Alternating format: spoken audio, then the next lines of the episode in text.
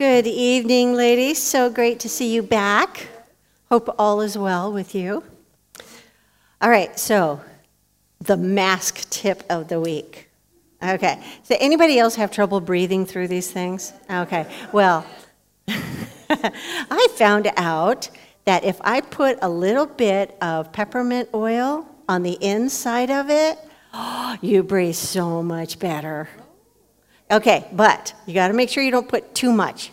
Okay, because I, my my nose was burning, my eyes were burning because uh, the first time I put way too much. You know, it's like I was crying, and Jeff was oh he was all worried, thinking something was wrong. It's like no, no, it's the peppermint oil.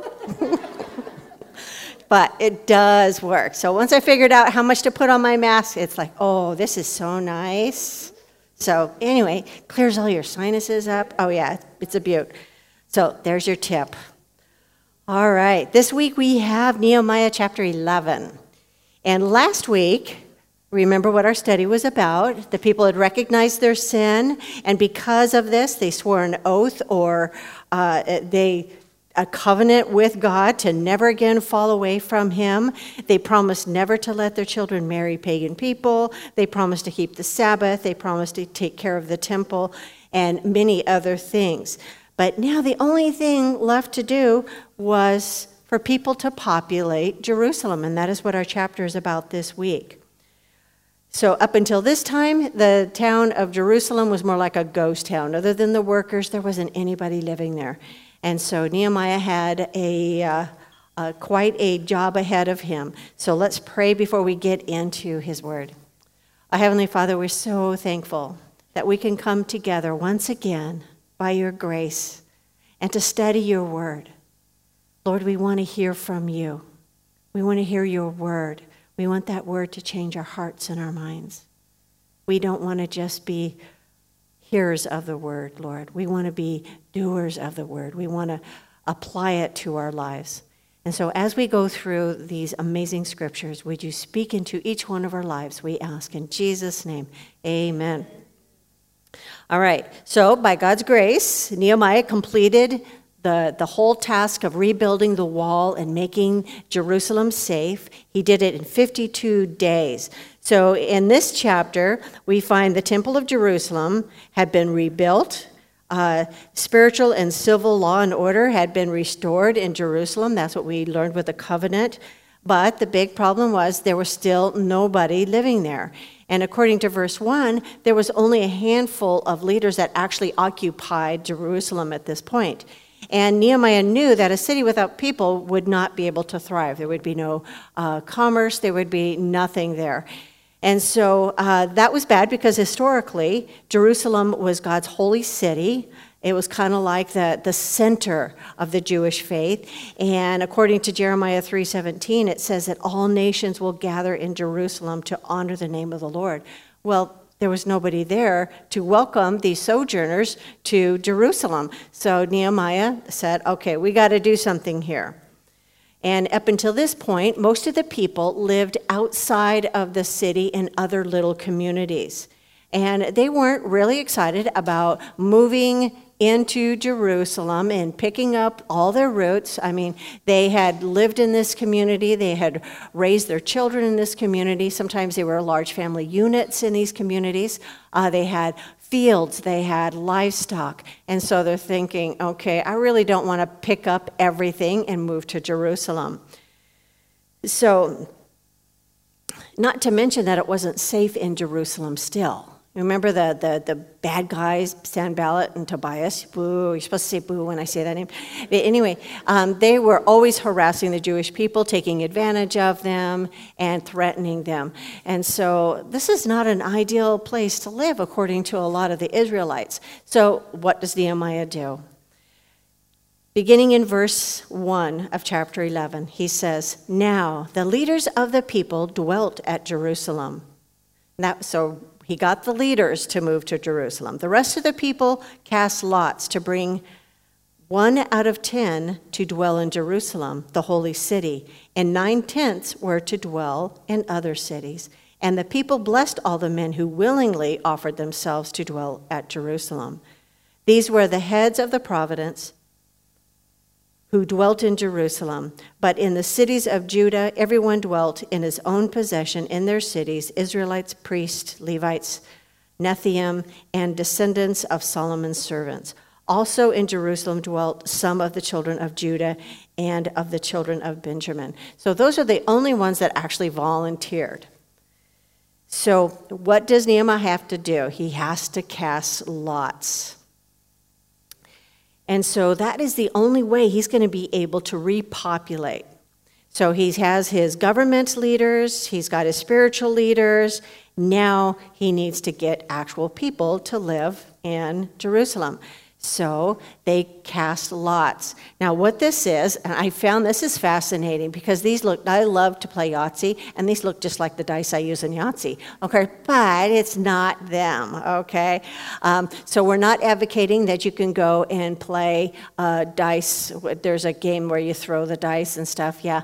Well, I'm not advocating that at all. That has nothing to do with gambling, okay? So I don't want to, I don't want you to be sending any emails to Jeff saying, hey, your wife says you, uh, you allow gambling. Okay, so none of that.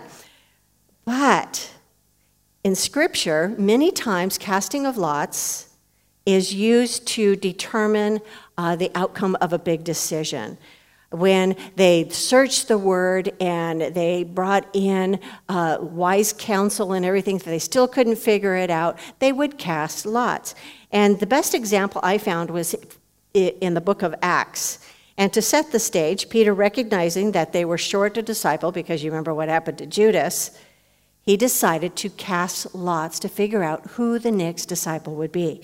So Acts 1 23 through 26 tells us so they, they nominated two men, Joseph, called Barsabbas, also known as Justus, and Matthias.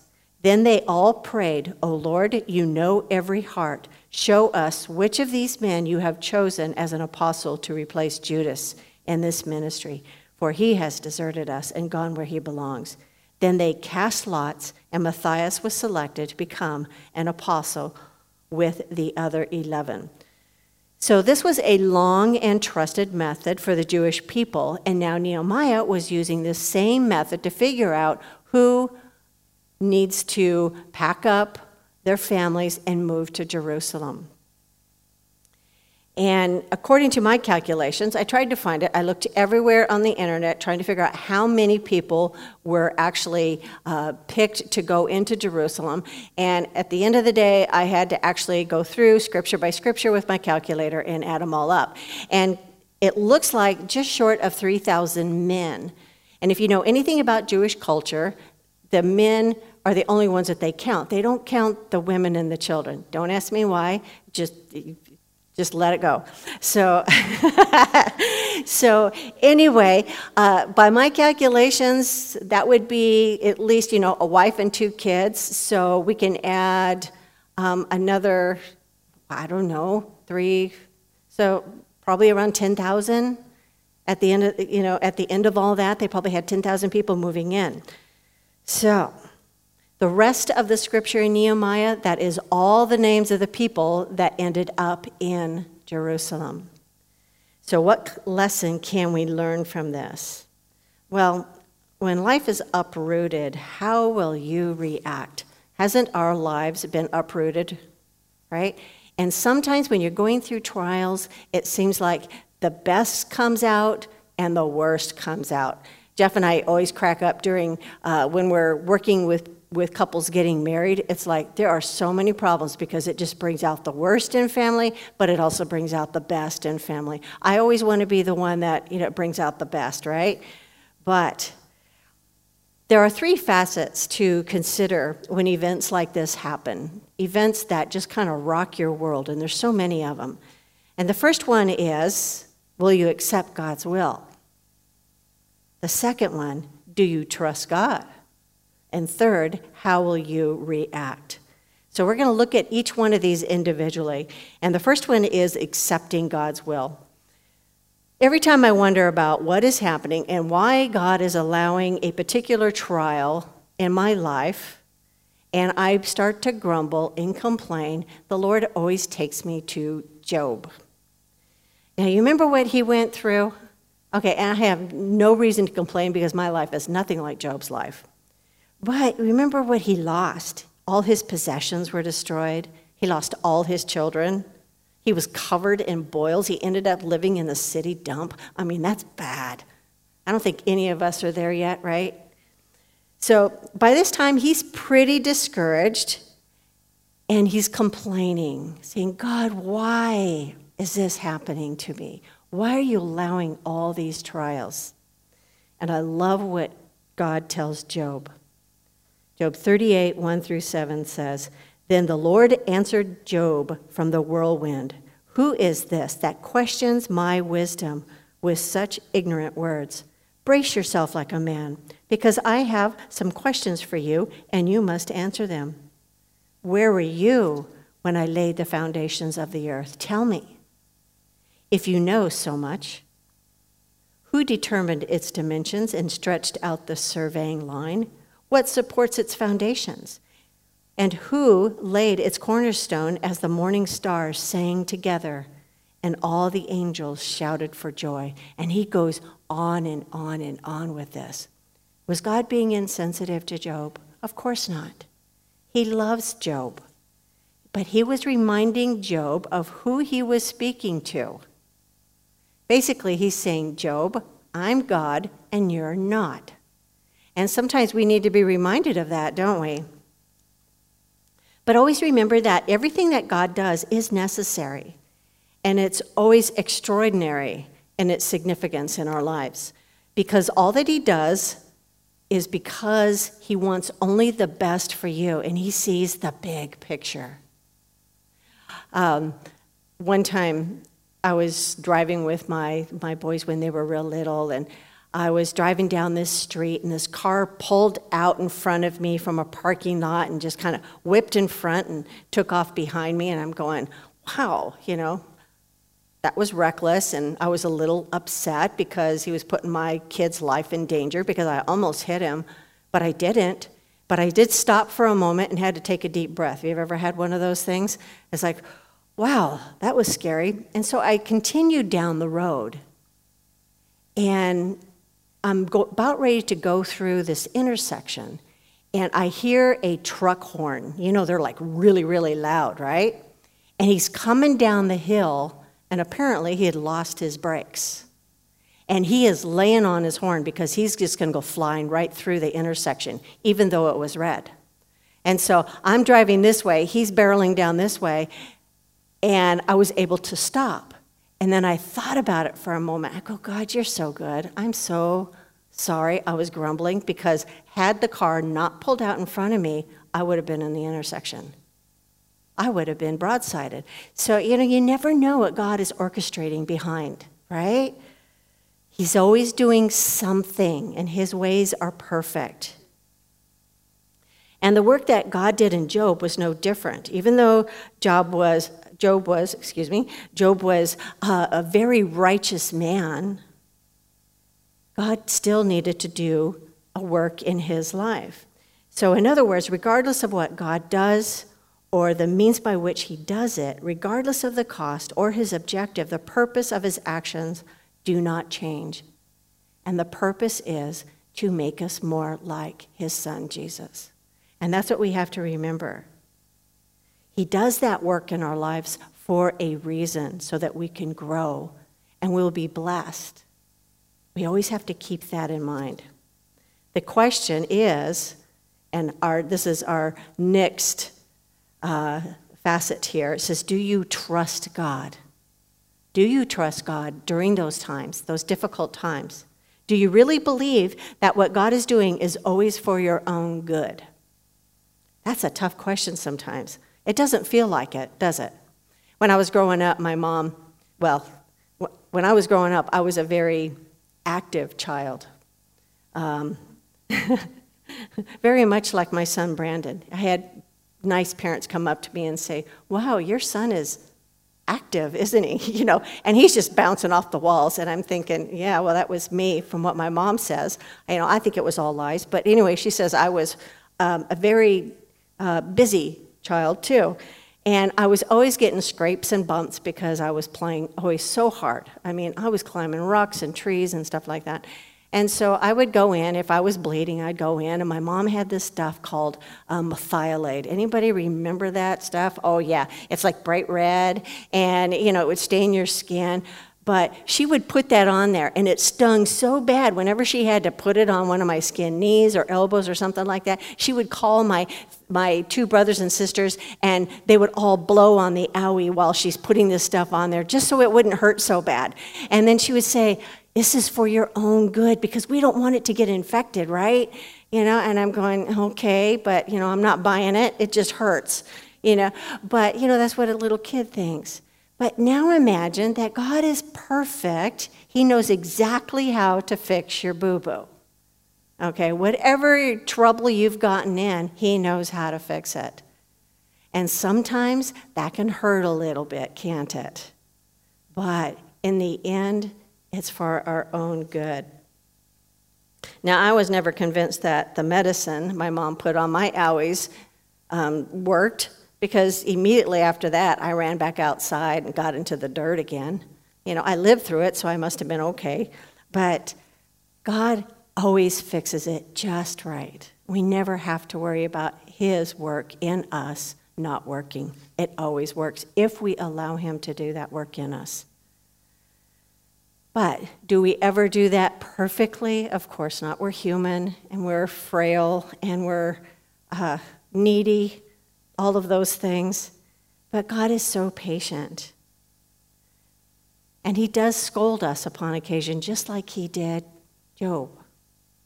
But let's see what God's word says about trusting Him. And I love these verses. Isaiah 28 3 and 4, it says, you keep him in perfect peace whose mind is stayed on you because he trusts you. Trust in the Lord forever, for the Lord God is an everlasting rock. He's everlasting. He's a rock. He will always be there. 1 Peter 5, 6, and 7. Therefore, humble yourselves under the mighty hand of God, that he may exalt you in due time, casting all your care upon him, for he cares for you. Doesn't that sound beautiful? It's like a, a glass of cool water, doesn't it? All we have to do is just humble ourselves before God, and He will have His mighty hand around us. Psalms 143 8. Let me hear in the morning of your steadfast love, for in you I trust. Make me know the way I should go, for to you I lift up my soul.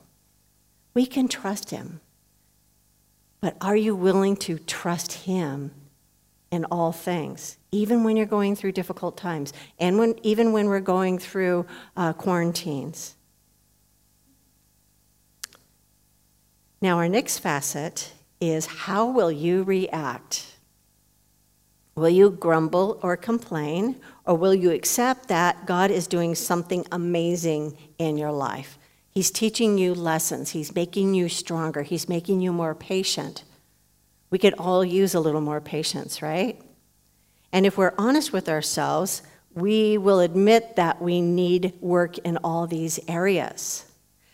I was watching a video, many of you probably saw it. But it was a video of a woman having a complete meltdown in a grocery store. Apparently, she was told in order to check out, she had to put her mask on and she was told this by the checkout clerk. And she completely lost it and started throwing all her food out of her cart onto the floor.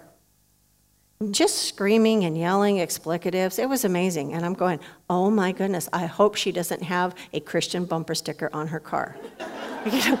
but because we can do the same thing, right?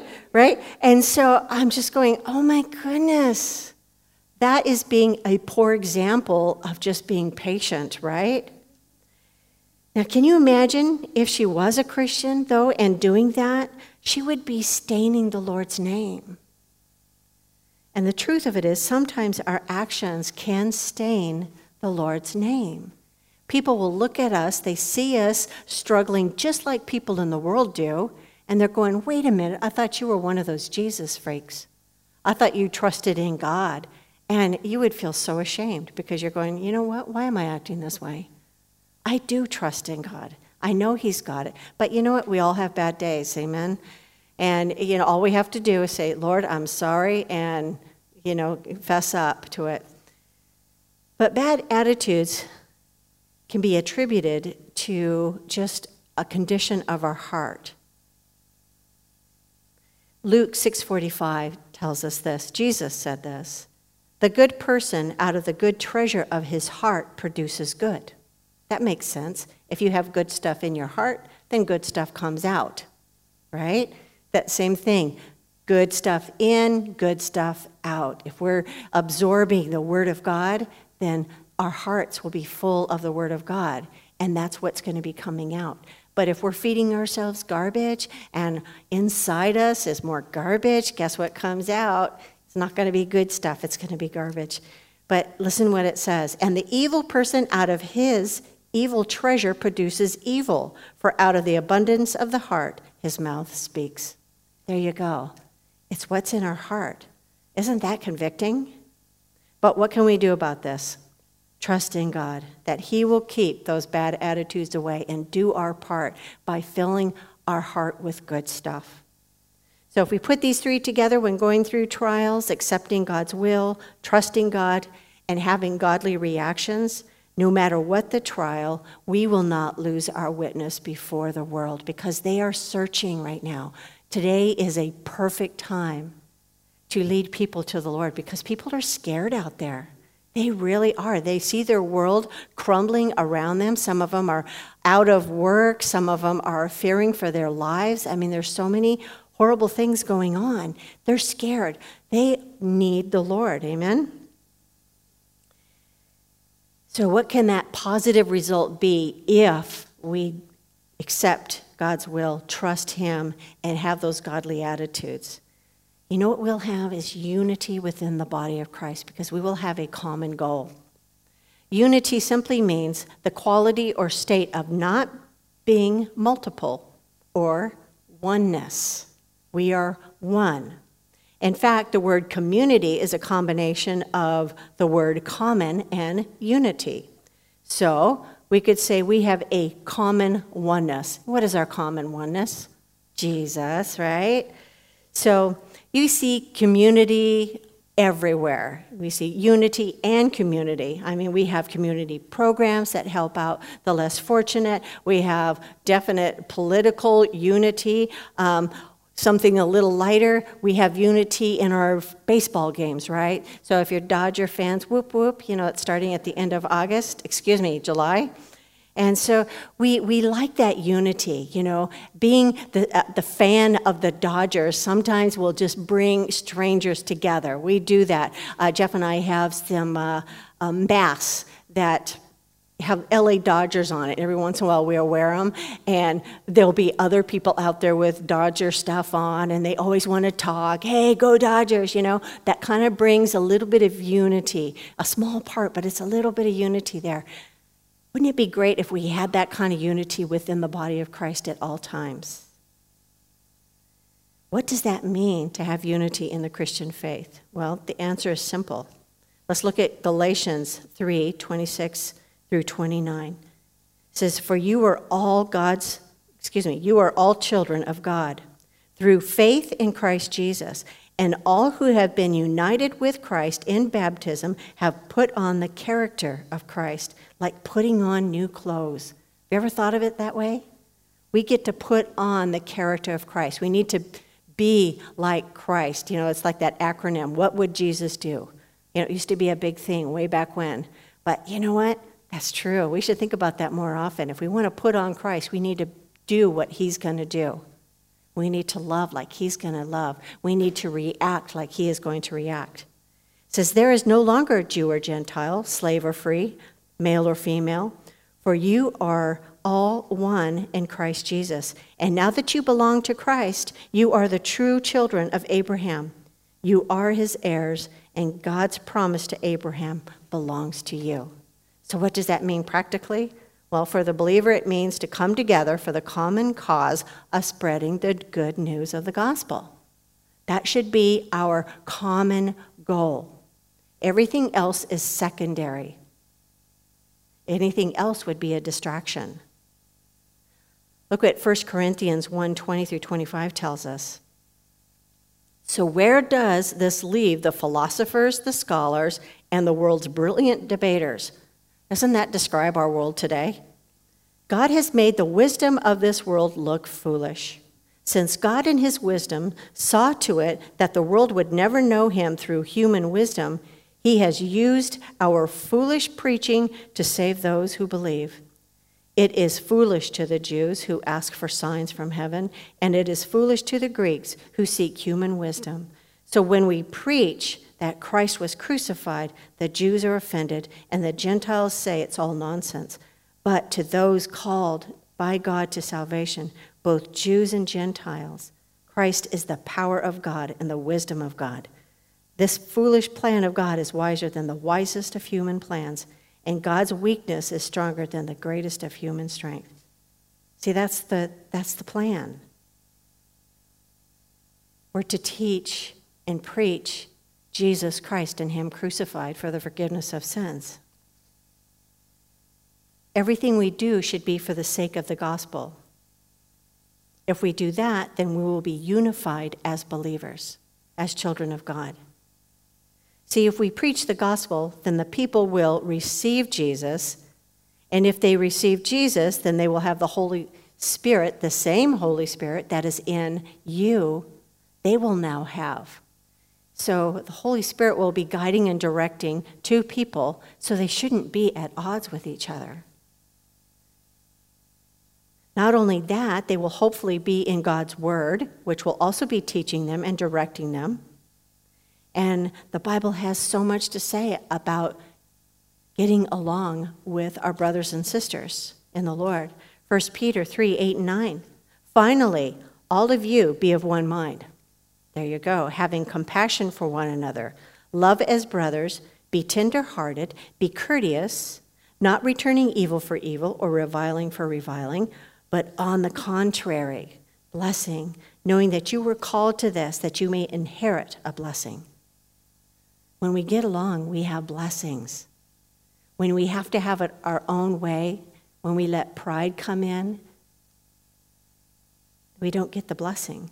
Philippians 2 1 through 4. If there is any encouragement in Christ, any comfort from love, any participation in the Spirit, any affection, and sympathy.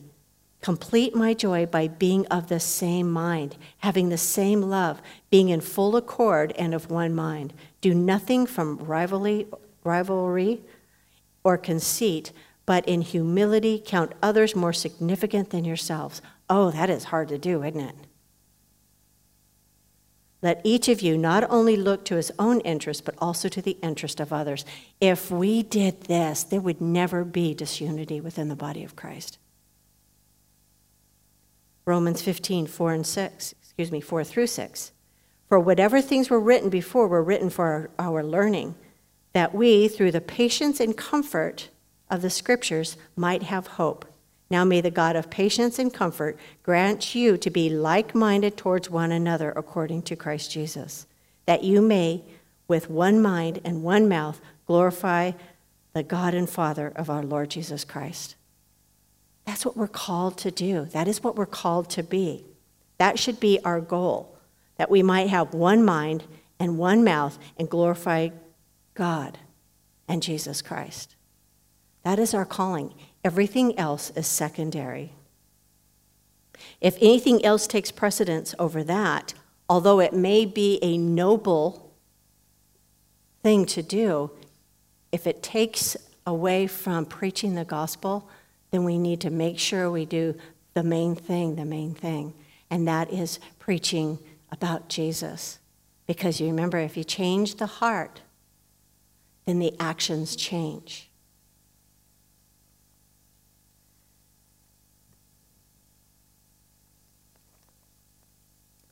Colossians 2 8 tells us, See to it that no one takes you captive by philosophy and empty deceit, according to human tradition, according to the elemental spirits of the world, and not according to Christ. So many things can distract us. Take captive, it says. Don't let it take captive. Don't let it take you by philosophy and empty deceit. And there's a lot of philosophy and empty deceit going around these days, isn't there? So, what is our conclusion here? For the good of the people in God's favor, the Israelites came together as one and accomplished something amazing, didn't they? And they listened to God, they listened to His word, and for a time they will have a godly, thriving community. Likewise, we, meet, we must be careful to never let down our guard and let our own desires and our own pride rule our lives. We belong to God, He is our Lord and our Savior. To let anything else come between you and God would neutralize not only your personal walk with the Lord, but your gifts would be missing from the body of Christ. You wouldn't be doing what God has called you to do. And make no mistake, whatever He's called you to do, it is perfect for you. Because He created you, He knows what you need to make you happy and blessed and at peace. Ephesians 4:16 tells us He makes the whole body fit together perfectly. As each part does its own special work, it helps the other parts grow so that the whole body is healthy and growing and full of love. See, if you're distracted from what God intends for you, for what He created you for, then the whole body of Christ will suffer because they're not able to use your gifts. Remember, we can preach the gospel in our community by never speaking a word. Even during these times, you know, we're not able to go out and, and preach on the streets. But you know what? We can bring groceries to uh, an elderly neighbor down the street. And that speaks volumes, doesn't it? That is actually preaching the gospel when you serve the community in that way. And that should be the first goal. But we must listen to the Holy Spirit, and He will direct you and what you should do, which direction to go. And of course, always remember to accept God's will, trust in God's will, and watch your attitude. Amen. I want to leave you with one more scripture. It's found in Ephesians 4 2 through 6. And he says, Always be humble and gentle, be patient with each other, making allowance for each other's faults because of your love. We need to do this desperately, especially in, in the church. We want to be a good example to the rest of the world. Amen. Says, Make every effort to keep yourselves united in the Spirit, binding yourselves together with peace. For there is one body and one Spirit, just as you have been called to one glorious hope for the future. There is one Lord, one faith, one baptism, one God and Father, who is over all and in all and living through all. Amen? Let's pray. Uh, Heavenly Father, there's a lot to take in in these scriptures, but we want to we want to be a good re- example to the rest of the world of your love and your grace and the power that you have in this world. Father, we don't want them to see us fighting amongst ourselves. We want to be examples of who you are. So help us, Lord, as we struggle through these times. Help us to be uh, a good example to this world that is afraid, to this world that is confused, not knowing what's going to happen next week. We want to be that light in our community, Lord. So give us the strength, give us the desire. Lord, we just thank you so much and we love you for everything that you have done for us. And as we ponder these words in, in your word, would you help us to apply it to our lives? To be doers of your word, God. We ask this in your holy name. Amen.